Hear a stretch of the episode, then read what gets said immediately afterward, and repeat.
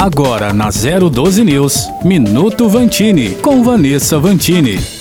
Arte tem suas peculiaridades. Um quadro que mede 53 por 77 centímetros. Sim, pequeno. A pintura, o rosto de uma mulher. Quem será ela? Até hoje, ninguém descobriu. Você já deve saber que eu estou falando da pintura mais famosa do mundo, Mona Lisa de Leonardo da Vinci, exposta no Louvre, em Paris. Ela não está à venda. Há muitas especulações sobre valores, mas por enquanto não se cogita comercializá-la. Mas e uma réplica? Bom, aí sim, duas foram vendidas vendidas esse ano. A primeira por quase 3 milhões de euros, aproximadamente 18 milhões de reais. A cópia foi comprada por um colecionador europeu que venceu outros 14 que participavam do leilão. E acredite, até essa cópia era famosa. O proprietário defendeu sem sucesso lá em 1950 que o quadro dele era o real. A história ficou tão conhecida que a peça dele também ganhou valor. E agora em novembro, uma outra réplica de Mona Lisa de 1.600 foi arrematada por quase 1 milhão e 300 mil reais. Números grandiosos para uma obra, ou no caso, réplicas de um trabalho tão enigmático. Só por curiosidade, a obra de arte mais cara já vendida em um leilão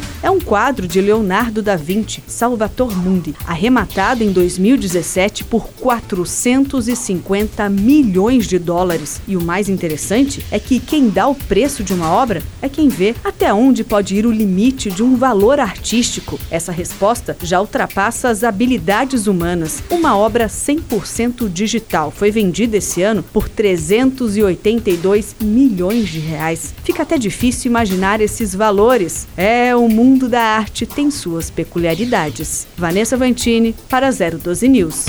Minuto Vantini com Vanessa Vantini.